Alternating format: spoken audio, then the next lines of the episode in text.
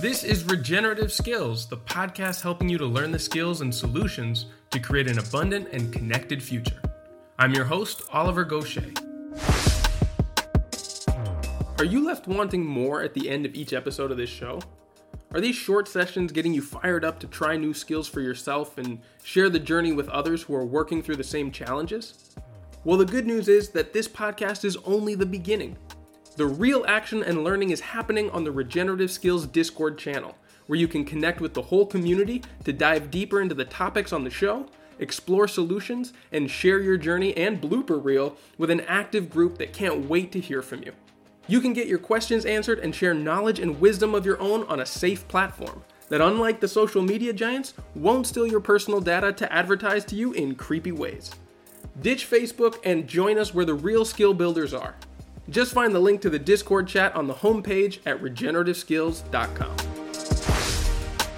Hey there, everybody, and welcome back. So, by now, many of you have heard the few episodes on soil health that I've recorded with people like Harriet Mela, Matt Powers, James White, and others. I know that the subject of soil has become really popular with growers, and it's always talked about as being central to the success of regenerative agriculture and broader environmental health. And I don't disagree. Yet I'm often worried that the discourse around soil science is reminiscent of other scientific studies in which there's a never ending search for more granular details. This reductionist science that we're often railing against in the regenerative sphere. This breaking down of components of the whole overview, down into chemistry, biology, and even down to anatomical structure, all of which can prevent making the learnings accessible to soil stewards, growers, and land managers. Now, such detailed science shrouded in a veil of technological jargon and research papers makes me feel that the real learnings are inaccessible and overly complicated. And for that reason, I've often held back from really digging deeper into soil on this show. On this podcast, I really hope to find the key concepts and actionable information that anybody can use to get real results, and that's often been hard to find. Yet that's exactly what brings me to today's session, where I get to speak to a soil scientist and a consultant who believes, as I do, that we need to make our soil concepts and principles more accessible and to help to guide land managers along the way to learn how to make their own observations and discoveries in order to foster relationships of understanding with the land that we take care of. So, Ian Robertson has a lifelong involvement in all things soil, growing up on an organic farm and working with various roles helping farmers to understand their soils. His current role is as general manager of Sustainable Soil Management, a soil testing and consultation company in the UK. Now, over the last 20 years, Ian has developed the most detailed soil test, which is widely used throughout the UK and Europe, allowing farmers a greater understanding of how best to manage their soil. Ian delivers soil presentations that are practical and engaging, and he works across all sectors of agriculture to build long term relationships between himself, farmers, and their soil. Now, in this episode, we start by exploring what aspects of soil are really essential to understand a holistic picture of the function of the earth that you're working with, as well as the best tests to gain that knowledge. Now, spoiler alert, many of those tests turn out to be things that you can observe with your own senses. We use that part of the discussion as a springboard then towards which soil stewardship practices are broadly beneficial and represent the least amount of risk, regardless of the soil type and makeup that you have. So, Ian's learnings from decades and thousands of soil tests make up a very practical and digestible overview of the more detailed science out there, and hopefully will act as an antidote to the overwhelming amount of information about soil out there at the moment. So, with that out of the way, I'll hand things over now to Ian Robertson. All right, Ian. Well, it's wonderful to speak to you again. How have you been doing? Yeah, really good, thank you. Yeah, great to see you. It's been a while. We've been trying to do this for a while, haven't we? So it's good to finally get things sorted. Yeah, I mean, coordinating schedules across uh, boundaries and time zones and stuff is always a trick, but we did finally get here, and I'm super excited to speak to you not only about the work that you do, but around some broader topics and maybe some trends in agriculture, which I know you've got your finger on the pulse of. So let's start with the beginning. We went through your introduction when we did that panel discussion with Ben and Ed as well. So let's go yep. more into the company that you manage and how you started to get into soil assessments and agronomical advice, partnering with different organizations uh, in agriculture in the UK. Maybe start there. Yeah, yes, a long, long time ago. Um, I'm very fortunate in the respect that my father was a organic farmer in Scotland, and right from the get go, um, I was in, my grandmother farmed as well, so we were always involved in farming. And I then uh, went to Newcastle University, studied agriculture, and uh, I was like the pariah. Everyone thought it was very weird. You're an organic farmer. When talking in the 90s at this point, everyone thought very strange. Anyway, it, it, set up well. I then started working with my father in, in the 2000s. We were doing, we just it started working with the Perry Labs in Missouri with the Albrecht analysis, which again was a very was new to very new to the UK because we'd always been based on the indices system. Yeah, can you explain the Albrecht analysis real quick? So the Albrecht analysis based on William Albrecht, looking at um, cation exchange, cation exchange balances, ratios, etc., and trying to understand how soils perform rather than just a sufficiency method or you haven't got enough, apply some more like an index system. Um, and it was un- we we certainly found it very useful in the early days because it was unpicking a lot of questions to a lot of farmers who had on the index system where you're looking for two two two and pk magnesium six and a half ph but yet the crops weren't performing like they would expect them to so then by using um, Labs and the Albrecht analysis, we were finding there were lots of other things going on that were masking or being masked by the index. Yeah. And at that point, we started talking about calciums and um, potash, potash in relationship to magnesium and soil structure. And again, it was it seemed a long time ago, but people were quite surprised that a soil test could help them understand why the soil was performing like it was. It had always been seen as a way of finding out what my nutrients were and doing a fertilizer plan or a nutrition plan. And so that was in the early early 2000s. We then developed it more, and in about 2006, I think it was, we formed a business called Sustainable Soil Management. And the reason we formed that was because the original business we were involved in was with biostimulants, so seaweeds and some biological, very early biologicals. And the industry was at the stage that if you did a soil test, you were deemed to be selling something.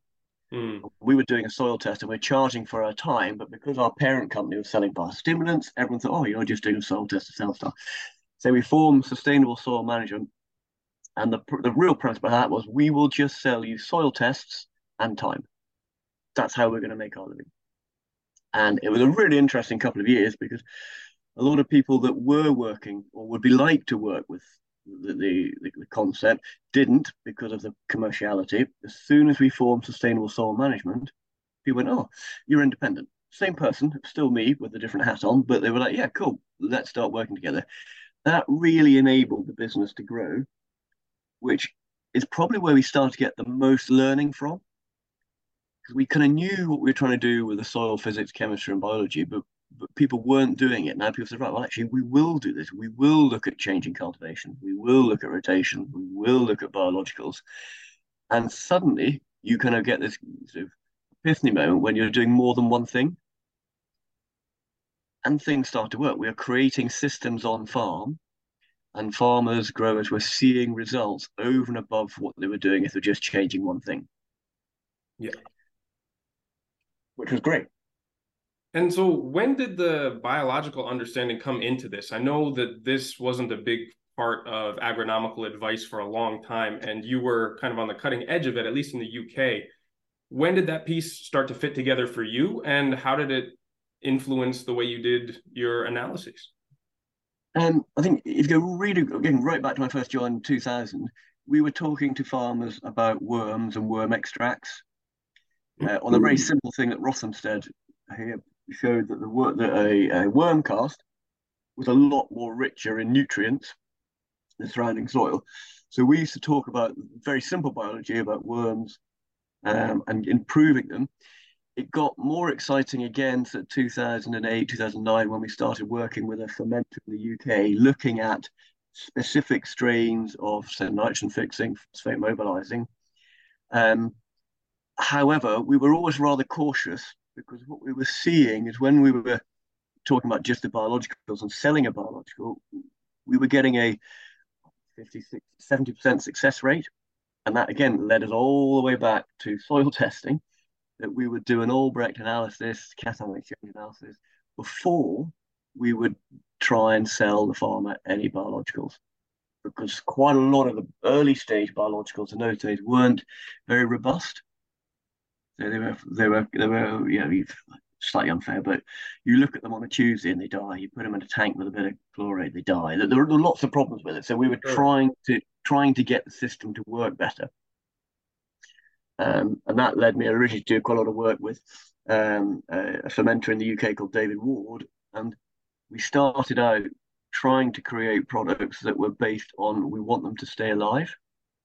It seemed a little bit backward, but rather than show really good efficacy, we said, well, we want them to be able to be used by the grower, i.e., they need to be able to be sprayed on, they need to be able to be mixed with things, they need to be able to get into the soil.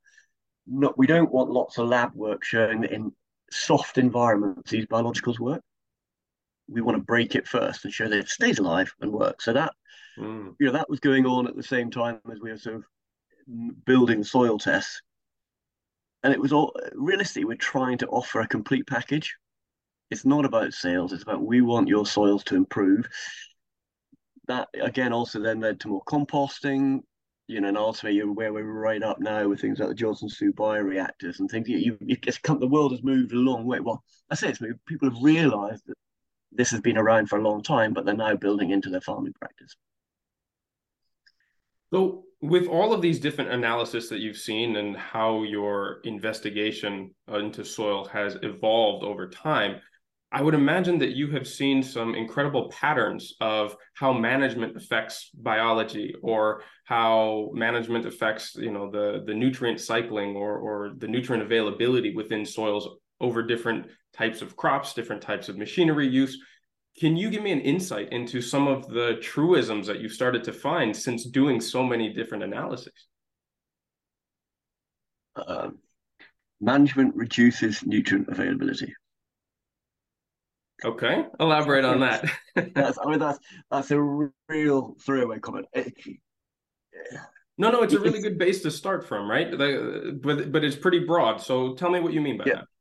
What, what what can I mean by that? Is it, we were finding again the journey, but an awful lot of what we were doing with management was significantly reducing microbial populations, diverse microbial populations in soils, and in turn was reducing the connection between plant and microbes. Therefore, it was reducing what we call free nutrition available to the plant, and then a free monetary free that is. So we weren't having to put it on. So a lot of what was I've seen over the years is yeah, we think we're doing the right thing but actually it's from a nutritional point of view it's, it's, it's not helping so give me an example of these management practices that have been undercutting what they say they're trying to do um cultivate uh, disturbance cultivation is a sure. classic one yeah um, tillage in, tillage increased horsepower and working when we shouldn't be working soils because we can or we're mm-hmm. under financial pressure to get them flicked over mm. um, chemical uh, so in that respect excessive use of salt-based fertilizers mm. which I say excessive, but that can that can be only say 300 kilos of nitrogen. It's not huge, but it's it over a period of sustained period of time, 15, 20 years, it adds up. Yeah. yeah. and then there's the area that I'm, uh, you know, I, I, think there is a lot of work still to be done is through, you know, excessive fungicides, plant protection products, etc. Yeah. Um, having a a, a, small but important break in microbial communities. So all all these things were going on, and almost like the flywheel was going faster and faster and faster. You know, the more I plow, the more fertilizer you use, the more fungicide I need. And you go, yeah, that kind of stacks up. So mm. why don't we do less? And then that's when a massive problem I think happened was that we did less in isolation so we know cultivation in theory is bad. Let's keep it really simple. So what are we going to do? We stop cultivating, but we don't do anything else. We don't do anything else to improve biology. We don't do anything else to uh, improve seed efficacy or uh, vigor, etc. Mm. And then we say, well, cult- look, reduced cultivation doesn't work. And you go, no, it's because you looked at it in isolation. And this is why I've said at the beginning, the system piece, and the system comes from people in agriculture willing to pay for advice. And that's quite a new concept in the UK. How new would you say that is? Um, in the last, well, 15 years, probably, or maybe not even that. People have talked about it, yeah. but not willing because the the industry's been really great at giving advice away for free. Ah, sure. And and so you know you you, you do a light you do a soil test and then the person that's done the soil test will give you a fertilizer recommendation hmm. Or a line recommendation or whatever. Um, so when they start saying, well, actually, uh, we're not going to give you a line recommendation, but we're going to charge you for a time to talk about the, the holistic management, that um, again was part of the sustainable soil management brief. Um, mm. It took a long. We found it quite difficult to break into that because there was lots of people giving free advice. And the key part for us was that the advice we were giving was about a system to improve soil, rather than a linear recommendation, which is probably what they were used to yeah, you, you're building something. You know, we're gonna we're gonna have a relationship. Oliver, we're gonna start looking at your soils. We want to be working with you for the next ten years. And in agriculture, we tend to be quite short sighted. We, you know, might have a short term farm business tendency. If you've got three years with that land, and at that point they go, well, yeah, I love what you're saying, but I've only got it for three years. How do I maintain maximum output and be as profitable as possible? Now that kind of flies in some of the face of what we were trying to do. Indeed. Um, so it was, it was, it was, yeah, it was interesting times. But it's, I feel it's a lot easier now. People are looking a lot more to invest in land um, and invest in the biodiversity, um, it, soil microbial communities. It, it's much more talked about. It's sure. It's, the public is much more aware of it. Yeah, Yeah. Yep. You know, you know, kiss the ground. All these things are now yeah. almost household names has made my life uh, an awful lot easier because it's it, it's it, it's the push pull bit, isn't it? Now sure. the public are talking about it, the the end users talking about it, the processors talking about it. Yeah. Um, and we just need to make sure that we don't get lost in measuring things because we can. We want to measure things to take action for management practices.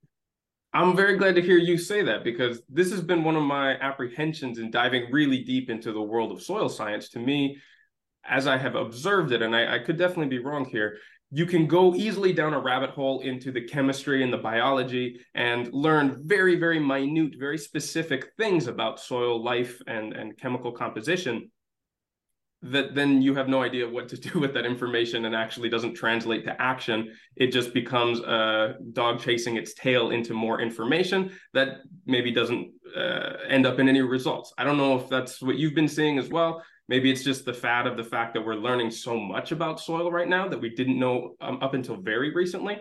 But I'm always looking for okay, what does this information mean for me in practices, in what I can actually do on the land? And this is why I've been excited to speak to you because I've had so many good recommendations that that's the connection that you've been able to make.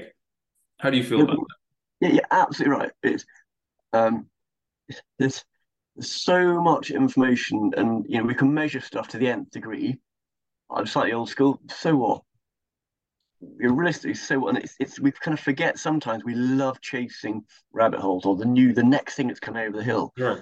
We can measure. We now we can measure to the infinite degree how many bacteria I've got everywhere and to four thousand different genera. And I'm like, what? Okay, um, why?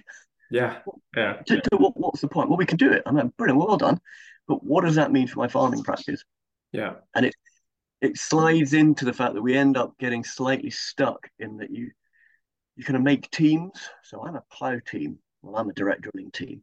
I'm a biological team. I'm a yeah, chemical yeah. team. I'm, oh man, you're all in the same team. Yeah. and I'll often say at meetings, you know, I love plowing, in the same breath, I hate plowing. Yeah. It kind of, you know, it's what is what does my soil want, and if I am going to plow it, have I told it I'm going to plow it? Mm. And you're obviously not going to be on your knees talking to your soul, but you can do. I don't mind. You can do that. Course, There's other ways of communicating. Sure. Communicate. Uh, yeah, you need to talk to your soul to say that if I'm not, if I was ploughing you, I'm not going to plough you. This is what I'm going to do to help you get over the hump. Mm. And that comes into your systems and other things we can do within the rotation or within that cultivation system. Yeah. Um, yeah. But I, yeah, I, I love I love your thought process of you know, we, we're, made, we're measuring it, we're measuring it, we're measuring it, we're measuring it, and you end up just measuring stuff. Yeah. Well, so you know, I kind of operate somewhat in this uh, agri-tech space with climate farmers and many of our partners, where it seems like the the constant underlying narrative that motivates this little slice of the industry is more data means we will be able to get better results. And yet at the same time, we now have more data and information and scientific analysis of our agricultural industry than we've ever had. And arguably, it's never been so destructive. And so there's a disconnect between that logic. And also, I mean, you know, how much micro information and data do you need in order to do something that we as humans have been able to do for hundreds of thousands of years potentially. And that isn't to say that there aren't great insights to be had in new forms of analysis. I don't want to you know throw the baby out with the bathwater. But what in your opinion are some of the essential things that someone should have a grasp on? And that is really you know the minimum effective dose to be able to go out into the field and make effective strategies or decisions I think the key is you've got two pairs of eyes, mm-hmm. and and uh, look and see, feel what your soil is doing, mm. and and and really, really drill into that a lot more. And we, I think we've really lost the connection between uh, practitioners and soil, mm. and uh, it's probably slightly unfair. There's a lot of science in soil now and a lot of science, we keep wanting to do more science. And I often wonder, do we keep wanting to do more science because we don't want to actually stop and say we got it wrong and we can change things? Mm. We want to keep finding stuff out rather than going, hang on, just stop. Let's change some fundamental bits at the moment rather than trying to keep chasing stuff. And some of the really fundamental bits is sitting down with growers and talking to them about soil, just the basics.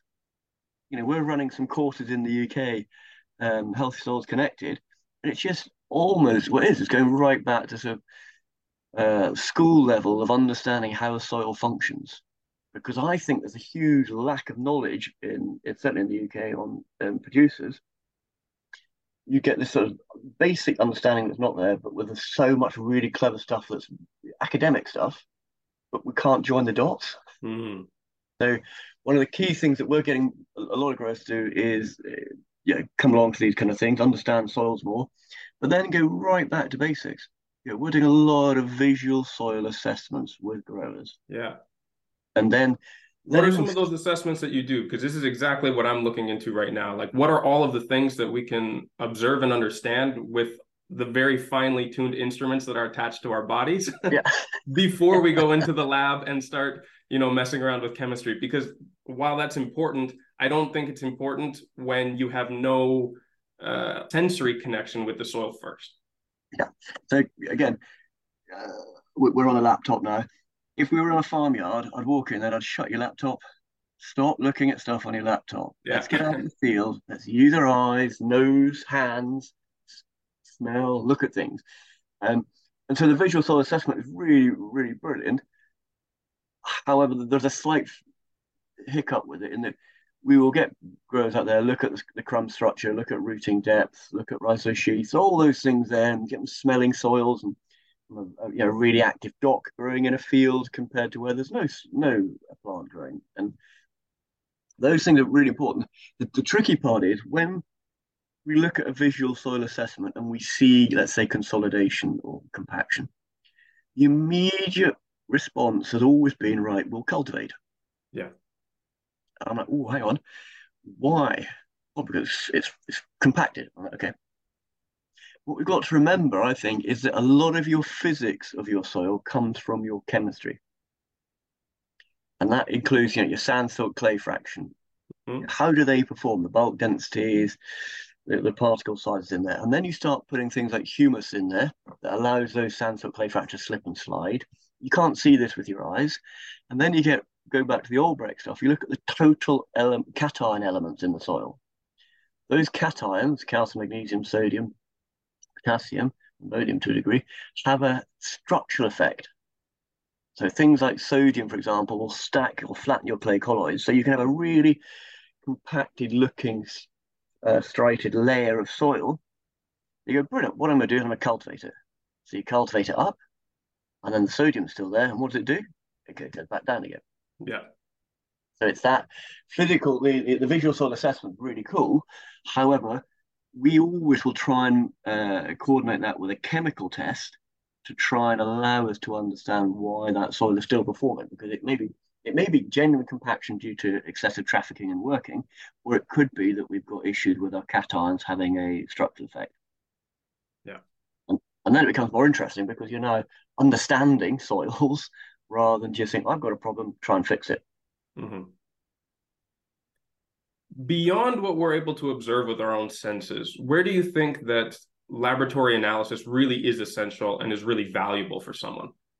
let's say they've already done the visual soil assessments they have a decent understanding of what's growing above they can you know send some of the basics compaction aggregate you know we could go through a long list but beyond that where does it really become necessary to look deeper get under a microscope or do some chemical tests? I think i'd, I'd start with a chemical test because there's a lot um, it's easy to send it to a lab to get a chemical test and it is with just a number of people that are trained to look down microscopes at the moment. Um, so we'd be sending it off, or I'd be asking the grow to send it off to a, a, lab to look at things like pH and the buffer pH. Um, we'd look at the different pools of organic matter, so loss by ignition or long long organic matter, do mass organic matter, and then you do the active carbon, the potassium manganate test to see how much of that organic matter is cycling. That then throws out a C to N ratio, and then the other part, that really, I think, really important is your sand silt clay. So you get it textured, which you can do by hand, admittedly. And then we'll then measure the total amount of nutrition that's on those colloids. So that then drives the soil structure, things like the aqua regia extract. Okay. And that is kind of the it's a backbone of the gold soil analysis we started in yeah 2000 and it allows us then to uh, look at the, the, the, visual soil assessment and go, well, yeah, these are issues. Oh, I can see why you've got that. And then it uh, helps you to understand that, well, I need to, let's say I'm short of phosphorus. Well, my pH is eight. I've got excessive calcium on my uh, colloids. Therefore, I've got to think differently about how I'm going to manage phosphorus rather than just apply phosphorus to the soil. And you'll you're giving an understanding of why the soil like it is, but also solutions of how we then want to grow it. So should we use more legumes if they're more acidic root exudates, um, etc. So it, the probably pH, buffer pH, the texturing of the soil, the different pools of organic matter, and the total extracted nutrients in the soil to give us an understanding of how that soil structurally sits. Okay. And are there many labs available in different parts, especially of Europe, uh, other than your own that are able to do this, or do you kind of have a exclusive method that that is effective? Yeah, no, no, no. That, I mean, I, I, say most labs. I mean, we, we, we get soils coming from all around the world to us, um, but yeah, the other labs can can do it. it it's it's an it's an ISO um, procedure, um, so it is it's it's available out there. I've always been surprised why not more labs do it. Hmm. Probably doing this podcast going to shoot my business down because everyone's going to do it now. However, um, I, I, don't know. I, I, think it may be back down to the fact that you can have all these numbers, but it's the skill of the interpretation. Mm. Yeah. Um, you know, we're we're busy writing stuff at the moment to try and make it easier. But there's so there's quite a lot of nuances. You know, there's, there's, you you run the, the numbers, you go to that number, that copies down, you go round and round. It's it's it's very difficult getting one head around uh, understand interpreting the numbers and that really comes from experience. Sure. yeah, work with like Ben Taylor Davies, Ed Brown, you know, Andre, you know, Guillem with uh, Sir France in, in, in France. That there are people we work with that try and help and train. Um, but if you're not doing them on a regular basis, it can be quite tricky. Mm-hmm. It's, sure, it's this is where the real knowledge and experience comes from. I get that. Now, I want to dive into the effects of some of these management practices that we touched on earlier that have been counterintuitive to what growers say that they want to achieve on their fields, things like tillage, uh, fertilization, and crop management. Can you give me a brief overview about how those are undercutting the overall goals? And then from there, we can go into the management practices that are actually having a positive effect or reversing those trends. Maybe starting with tillage. I mean, you know, there's so much talk right now about going no-till in all kinds of different types of enterprises. Maybe give me a, an insight from your experience onto what that looks like under the microscope or in analysis? Well, we've seen um, from a soil that is uh, being used to being tilled, it, has been it's used to aerobic conditions, and the first thing that we do, we stop tilling it, and then we see these aerobic conditions go anaerobic, and everything that's in that soil is being, hang on, I'm used to being aerobic. I'm going anaerobic, and you get this kind of constipation, this kind of stuttering stop. But meanwhile, we've still stuck the seed in the ground and hope that we're going to get our 12 ton of wheat coming out. And that you completely messed up the biological communities there with no oxygen getting into those layers. Absolutely, yeah, yeah. Real reduction oxygen, oxygen going in. Um, you you may find that because you've had a lot of air in there, you've got to lower the level of organic matter than the soil needs for structural integrity. So quite quickly, it's going hard. And as soon as it starts going hard, we don't get the root penetration, we don't get those sugars, lipids, etc., pushed into that soil structure. And the soil goes, hang on, what are you doing for me? Now, it, people talk about going a no-till hump, if you like. You go no-till for a bit, you get a yield depression, then eventually it comes back up. I'm slightly old school. I can't afford to do that. You know, if I'm going no-till, I'm going to do other things to try and help. Yeah, of course. So I'll override it. And those kind of things are, you know, can we incorporate more organic matter, or should we do clever cultivation on our way to no-till, or are our soils ready? Go back to what I said earlier about speaking to the soils. I am a farmer. I want to go no-till. I mean, right, okay, well, your soil, you've cultivated it excessively for the last five years, 10 years. It's a high sand content.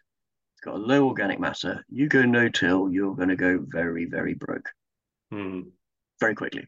So what do we do to mitigate that to get us on a journey that in three years' time we will be make, maybe no-till, or we might till one in 5 mm-hmm. And it's it's coming away from the sort of dogmatic approach to be more pragmatic about what we want to do and why, you know, what, what does the soil need to have done to it? And, you know, have we got layers within our soil? We've got quite high organic matter at the surface and lower deeper down, in which case we need to focus our energy on getting roots into that deeper area to maintain the organic matter, microbial communities, etc. Um, and that one of the things we see that manifesting itself in chemistry is we see a real drop off initially of phosphorus. Okay. And then it's kind of self fulfilling then. So the plant has got no phosphorus, it's got low energy, it's not moving sugars, and then you get this wheat plant, and the wheat plant and the soil gets tighter, and you go, oh, the old adage of, you know, again from 18th century, you know, a bad crop follows a bad crop follows a bad crop. Mm. running, we've lost the connection from the sun's energy to the soil. Yeah, yeah, yeah. The soil just goes, oh, well, wait, I'll wait for something good to happen, and it doesn't. Sure. Um, and then the other part you can see is where you know we happened last two years ago, sorry, when nitrogen prices went very high. So it was it's really bad to apply nitrogen. Headline. So right, we're going to reduce our nitrogen, but again, the soil and the soil microbiome is used to being fed air and nitrogen. So we stop feeding it air, we stop feeding it nitrogen, and we still expect the same result. Yeah, yeah, yeah. It's it, it's managing change ultimately. Yeah, definitely. Okay, so then going from there to, well, yeah, let, let's go more with the the crop protection methods, right? So, what are the effect that they're having, especially on the biological communities of the soil? Uh, talking about maybe the, the most common one, glyphosate, which is up for renewal right now in in Europe. yep. Yes. There's again, it's a there's it's a yeah, it's a very emotive one. This one. Um, well, there's there's so many different products too. It's kind of hard to lump them all together. I would imagine yeah. they have their own unique effects. Yeah. Yes, and it's there's a, I think NIAB are about to um, publish something showing that the cultivation is uh, wrong way around.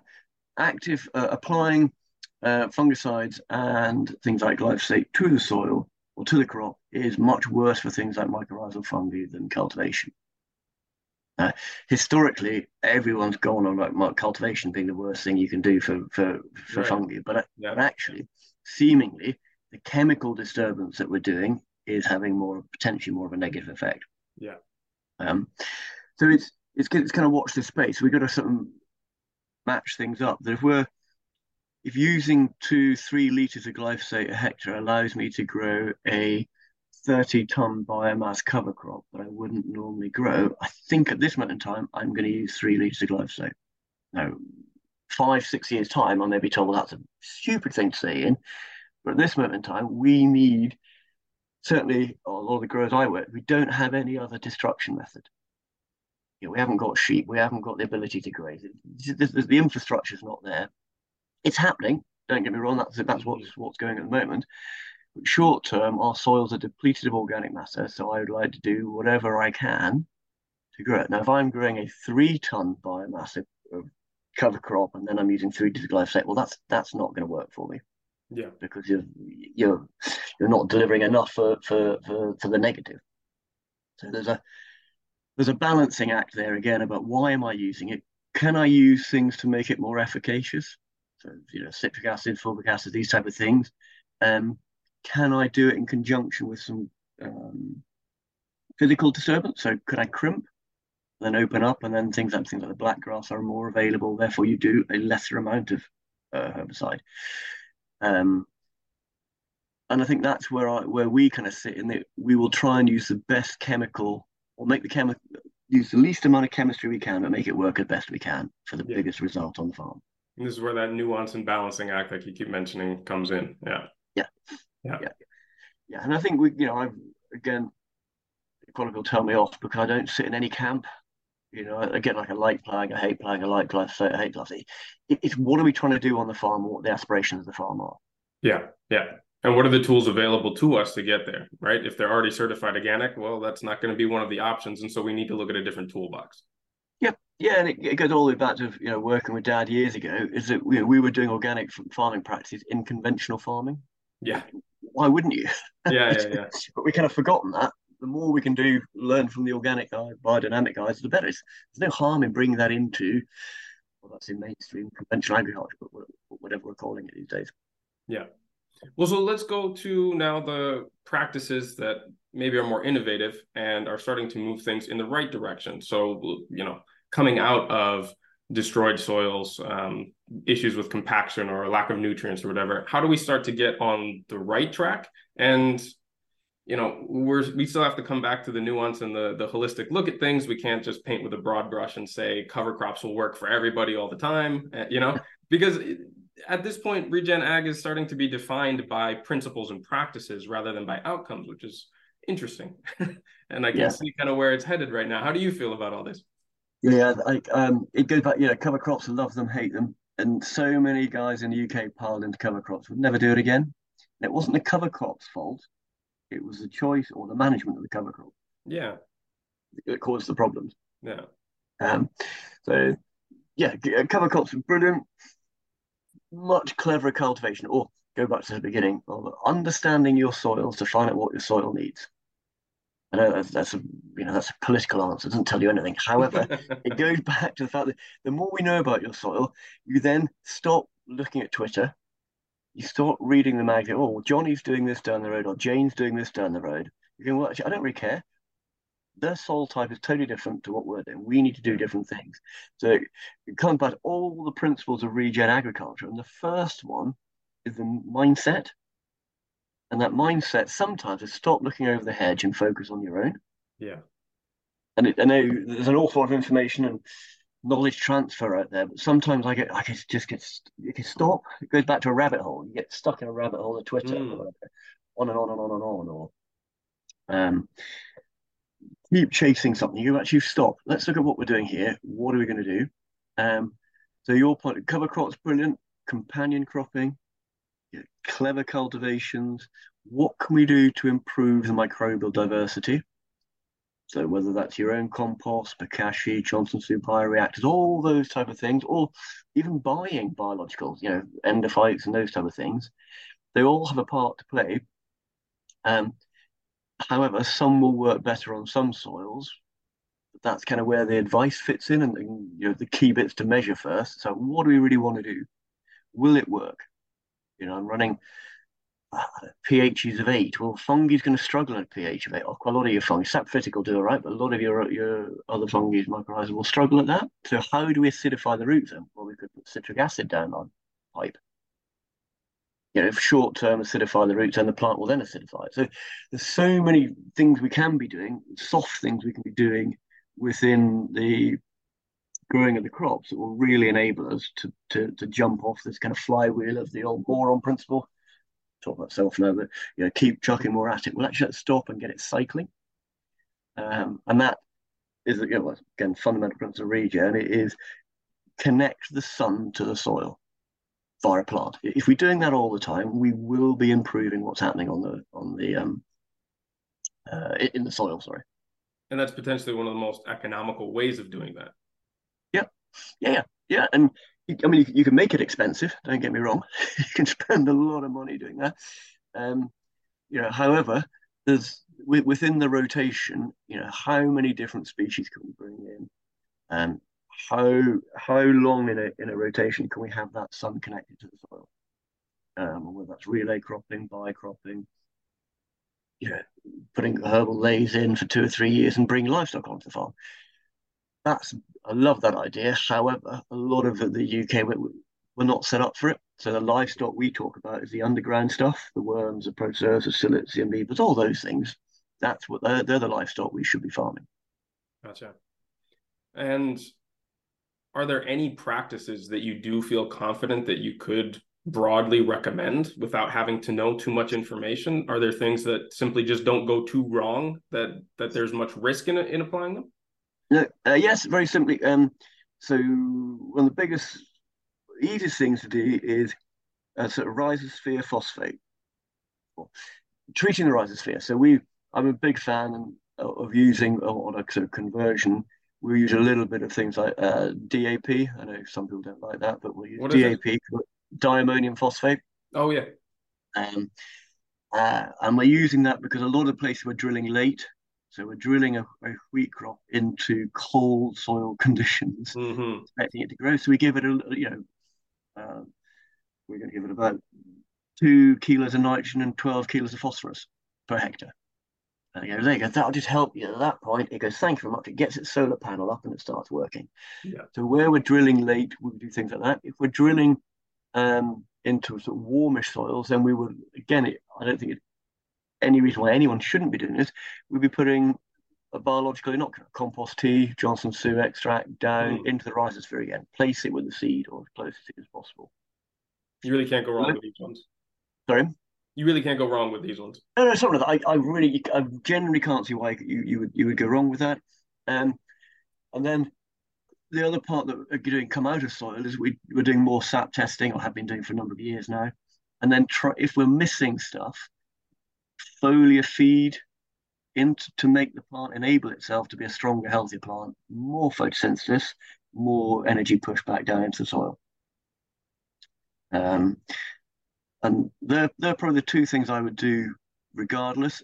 You've got all your other stuff, obviously, you know, applying manures as and when. But actually, if I'm out here now and I'm drilling wheat, they're the kind of things really focus on the rhizosphere um, and get as many and as strong microbial connection with that root, the rhizophagy cycle, etc., starting as well as we can. If it's too cold, then cheat. Put a bit of ammonium phosphate down the spout. Enable the plant to get over it. You know, and sometimes I think people get too hung up on the fact that oh, ammonium phosphate will stop the rhizophagy cycle. But I've seen loads of pictures with massive rhizosheaths when we put a small amount of DAP, diammonium phosphate down the spout.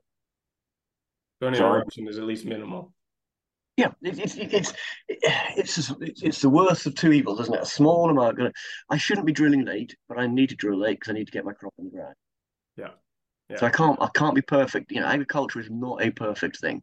No, sure. And you're dealing with so many variables all the time yeah. you need to have you know all the options available to you mm. i get that do you see anything that is coming out in the industry either on the analytics side or in the products or practice side that you're excited about that you think holds a, a lot of promise at this point? No. No. There's, there's, nothing really new huh? Um yeah uh, yes. Well i think what i'd really really um, new new stuff coming on board is you know are there you know with with the CRISPR are we going to get different genes into different plants? Mm. No, again that's a it's a quite interesting area. I think that that can help. Um, plant breeders are, are really now talking about not yield, about root architecture suddenly. Mm again really exciting because we're now thinking about you know that foundation stage again I'm, apologies i'm talking about wheat quite a lot here that foundation stage of wheat get those roots really established to allow the plant to then do be be more water resilient. Sure. Um, so that's exciting. Analysis wise, I think I go back to what I said earlier that there's an awful lot of new analysis coming out because we can. And I think an awful lot of agriculture still hasn't got the basics right with the basic tools we've got. Yeah. yeah. So I'm very nervous of seeing more and more analysis, and everyone's everyone's chasing at you know the fifth floor, and we haven't sure. even got above the first floor yet. Yeah, yeah, yeah.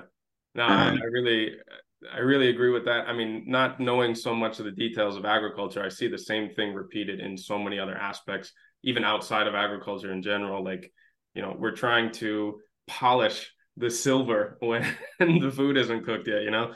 Yep. This is just jumping steps so much. Yeah. Um, and so, in in going back to fundamentals, um, what advice would you give to growers to cultivate or to think about in their management strategy, let's say for the next season, as we're starting to wind down on this one and go into next year, what should they be paying attention to or maybe build an understanding of in order to achieve their goals, if you know, what however broad that might be?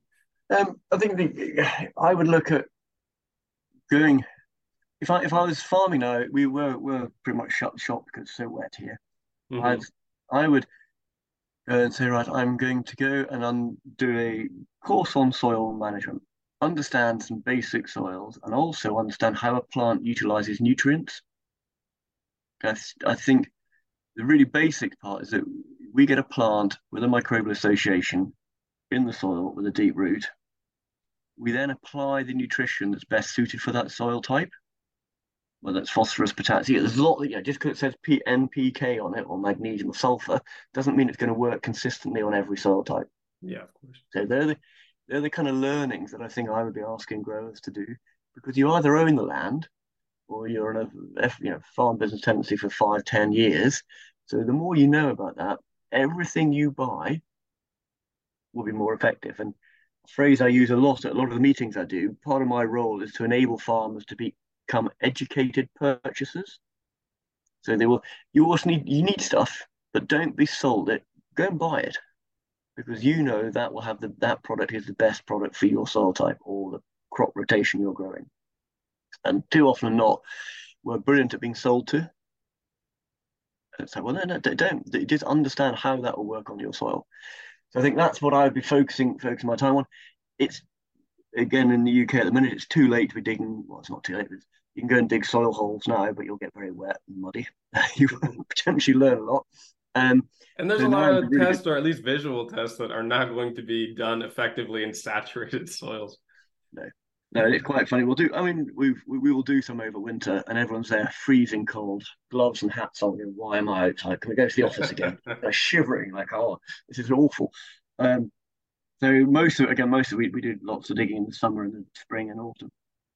Um, but that said, if you've never dug a hole, give you know give someone a ring. You know, there's lots of people that know about it.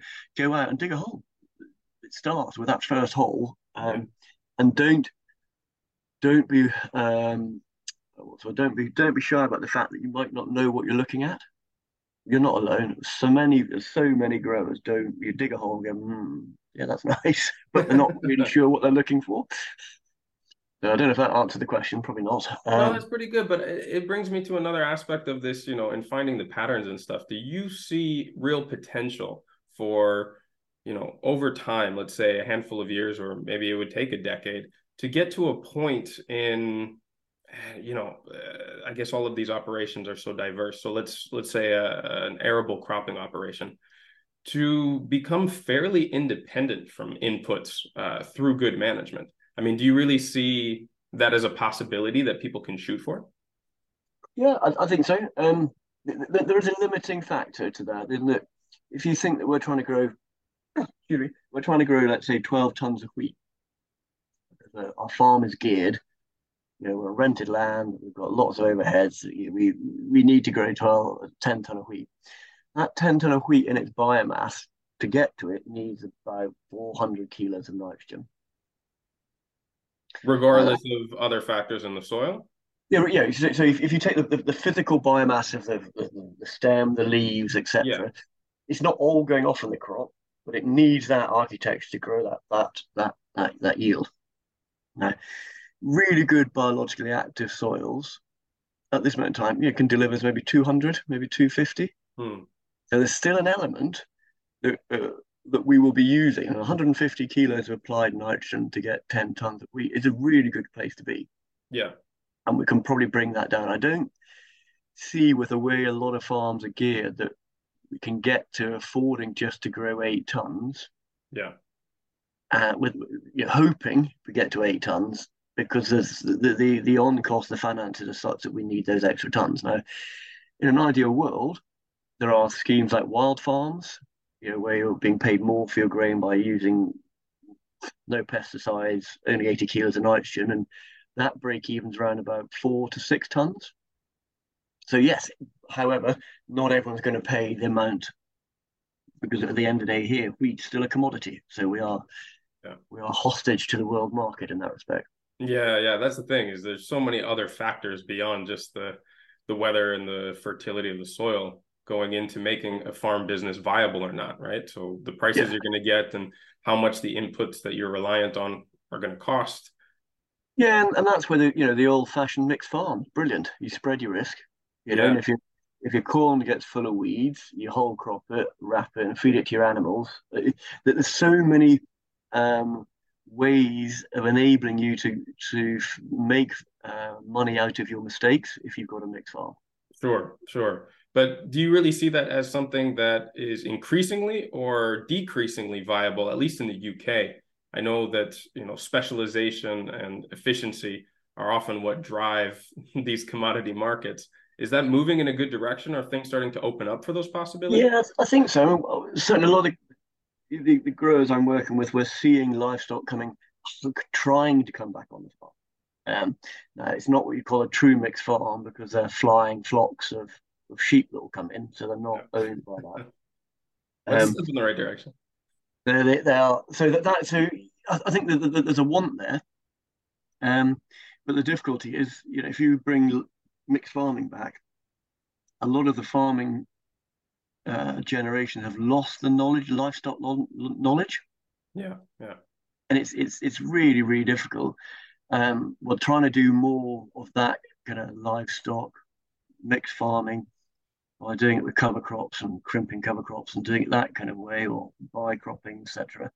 Um, so I would love to sit here and say yes, the world, you know, the, the countryside will change and all the mixed farms again, but I don't see with the pressure of the end producers as in the processors, wanting the low price point for food. I don't think we'll get there. Yeah, yeah. That in a recent conversation I had with John Kempf was also what he mentioned too. That there's all this discussion about how farmers need to make this transition towards regenerative management, and without the industry that buys their products incentivizing more regenerative ways of producing or creating more regenerative um, structures in their own businesses. Quite frankly, the growers themselves don't have nearly as much decision making power as we often try and put on them. Yeah. No, totally agree with that. Um, totally agree. Uh, and it's, it's that's the frustrating part. You know, we we're we as primary producers are holding a hand up, saying we're doing something here. Yeah, it's it's not being realised or it's not being uh, rewarded. Yeah, um, and that's you know, ultimately, I think you know what we've done with some of the, the high value lettuces and things. We're still being paid the same price for them. Yeah, um, they, we know they we've grown them in a much more sustainable way. Yeah. Have you started to go into research about nutrient density as it corresponds with fertility of soil, health of soil, function of soil? You know, however we want to articulate that. Is that something that you're interested in at this point? Yeah, yeah, oh, yeah, massive. We we did a, again, 15 years, 14, 15 years ago, we were doing quite a lot of work with uh, cabbage okay. and nutrient density. And we, we got some pretty good results. We were, we were placing, changing the nutritional process, and sorry, we were changing the fertilizer program, cultivations. We were putting biology into the blocks. I don't know if you, with the cabbage, you transplant them in, in blocks yeah. on hills. Yeah. Mm-hmm. And we were seeing um, really interesting numbers increasing in calcium and iron. Okay. Uh, this got quite excited. A few people were quite excited by this, and then it, we then started talking to the retailers And the retailers said, Yeah, I love this. Um, can you guarantee for the whole year that you can do this? Uh, and we went, they still want consistency and uniformity. Yeah, and this is, and we said, well, hang on, I don't know, I'm not sure we can because we all, you're now pitching us that for every cabbage we produce on this farm, it's got to have an X higher level of calcium and iron than the average. And we said, it's a biological system. No, we can't. Yeah, yeah, yeah. And it was a, it was a real, real difficulty. Um, there's a, you know, we're now we're now doing quite a lot more of this in cereals. Mm-hmm. Uh, we're, we're, we're, we're looking and we're seeing we're seeing a trend. It's early days. The problem I have is that as soon as we start processing it, because cereal tends to get highly processed before it gets to the yeah, exactly. uh, yeah, are, are, we kidding we ourselves? Have lost all that benefit good? in the process anyway. Yeah, well, that's kind of, but it goes back to your your about the processing and need to regen that part. Because, yeah, yeah. You know, we need to stop ultra processing the great food that we produce because every time you do that, you're denaturing stuff. Yeah. So we can be really clever and do really good stuff, and then it still turns out as a be really, a piece of cardboard. Yeah. yeah. yeah. Yeah, it's really interesting. There's, but it's but it's in you know we're seeing we're seeing it more on certainly on livestock producers. You know that's mm-hmm. really because every bit of forage they produce on a farm is about nutrient density. It's not about just green, watery grass or um, right high, high start. So that that's where we are seeing some improvements. And I mean, so that's not something that we went into much as an example on what we've talked about until now, but the livestock aspect of this and the health of pastures, the diversity of forage, their ability to self medicate through diverse plants out on the land can definitely have a direct effect on the quality of the meat, how the reproductive health of those animals uh, develops over time, how they put on weight, all of these other things that are looked at in the production there. Do you have any insights from your connection with soil to end product for for livestock producers? Anything that you can say kind um, of in, only in in the respect that yes, where we're working with the soils with livestock producers, we take the same principles, you know, diversity, soil diversity, microbial diversity, etc. We are seeing improvements in animal health. We're seeing, I think I did a, this quite a while ago, we did some work with milk. Yeah. We looked at the nutritional content milk and we were improving the nutritional content of milk. Mm-hmm through it's just it's obvious you, you feed an animal more diverse species with different mineral profiles you have a different mineral profile in your meat your milk and your livestock it's, and that's a kind of it's a really simple thing that again human health just we should all turn ourselves into grazing animals mm-hmm. ultimately uh, not i mean obviously we need to eat some meat but it, it's about the fact that the animal we, we know we can do it to an animal but as soon as we start processing food, we break that to the human. Yeah. Our animals are really good. The cow, the sheep that we're feeding, they eat that grass, that herbal ley, that bit of hedge, whatever.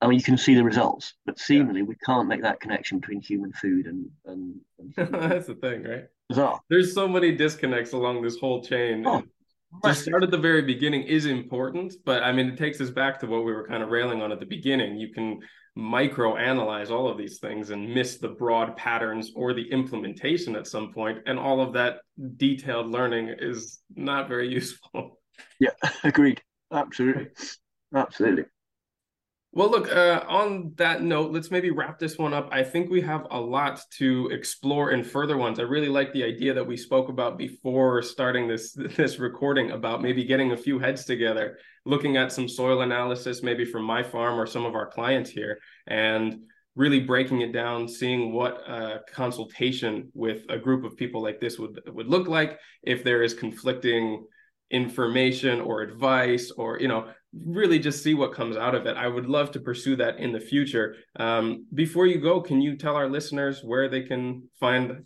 well, connection to your company, how they can get in touch with you and learn more? Yeah, um, yeah, they want to. Uh, the easiest thing is my email is um, ian at soiladvice.com. Um, that's probably the easiest thing. Drop an email or the website is soiladvice uk. I should know that off the top of my head. Sure Don't worry, I'll put the link in the show notes. Yeah, I'm not. Very, I'm not. I, as you know, I'm not very commercial, and I'm not very good like that. Um, but again, yeah, we're, we're here. You know, we're we're we're active in the whole of the UK. Uh, we're active in Europe. Um, and then, as you know, I work very closely with Ed Brown, Functions yeah. Ecology, and Ben Taylor Davies at Regen Ben. So we're we're here trying to deliver a service for everyone to talk about improving things, really. Three Musketeers of UK Regen oh, Ag. Oh man, don't call us that. That's... I'm gonna start to label we'll lump you guys in. I'm sure we'll have to get another panel. That was such a fun time last time, and then yeah, no, I, I love, I love, I generally, I love your idea of doing, getting some soil tests in, a couple of different ones, getting a group of people, and we're going to record a panel discussion. Well, let's see yeah. how that goes because it was difficult enough to coordinate our schedule. with one. Oh, yeah, let's try to do that with three. yeah, that's a very good point talk about this maybe in a year from now. No, I think we can make it happen. I'll definitely open that discussion and we'll see if we can get it uh, rolling. Yeah, that'd be brilliant. Well, again, thanks so much for all of your insights. I, I really learned a lot, uh, especially from taking a step back and looking at this from someone who has so many years of experience and has looked at so many different soil types from so many different growers. I think that is increasingly the antidote for this um, siloed micro specialty you know uh, rabbit hole that we were kind of uh, you know getting on the case of in the beginning. It, it's really valuable to be able to step back look at this from a pattern perspective and understand whether we're moving in the right direction in general or not maybe not just in, in one individual spot. So again thank you for that. That's a pleasure. Brilliant we'll keep up the good work. It's good stuff. Cheers Thanks once again to Ian. I've included the links to his company's website and his contact in the show notes for this episode on the website at regenerativeskills.com.